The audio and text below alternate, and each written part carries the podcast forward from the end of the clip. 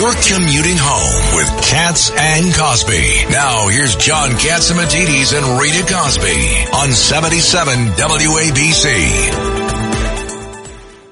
And let's go now to Ed Cox. Ed, what the heck is going on in Albany with the uh, uh, Big redistricting hearing uh, at the highest court, the Court of Appeals in the state of New York. is, is it 50-50? What is it? No, well, the the the problem is that as the editorial page, edit, Newsday, Times Union, they said this would be ruin of the Wilson Court. New chief judge, new chief judge comes on. Really, uh, the case in front of him is a redistricting case. They want to redraw the lines.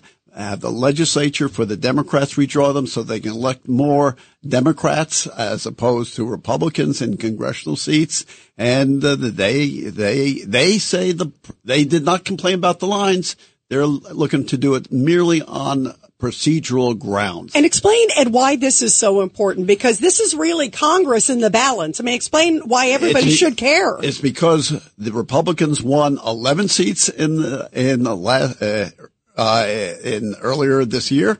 And in 2022, they won 11 seats and they want to gerrymander the Republicans into only four seats. The difference is seven seats. And that's the majority in the House of Representatives. This is all being pushed by Hakeem Jeffries, the minority leader of the Democrats. He wants to be the, the Speaker of the House of so this is everything on the line. This is- This is, everything's on the- investigations. on the line this is here in New York everything that New York has been, everyone's been pushing on the GOP side. And and that's why the Senate made sure that uh, the chief judge is sympathetic to them, and they made sure that chief judge they imposed it on the governor, the nomination. John, John had a, a take on it. Do you remember what you said on the judge on the uh, judges yesterday? Remind You me. uh, I, I think he said the fix was in. That uh, what was it? The I uh, did what say the- that. The yeah, fi- yeah, the did. fix cook is the book. in- Cook the books. I want to cook, the books. and the editorial you said on pages the are on top of that. This would be the ruin of our prestigious highest court. What's wrong- They're calling Now, it a there's- very ugly situation. Now- the way it's going. There's something even worse going on now.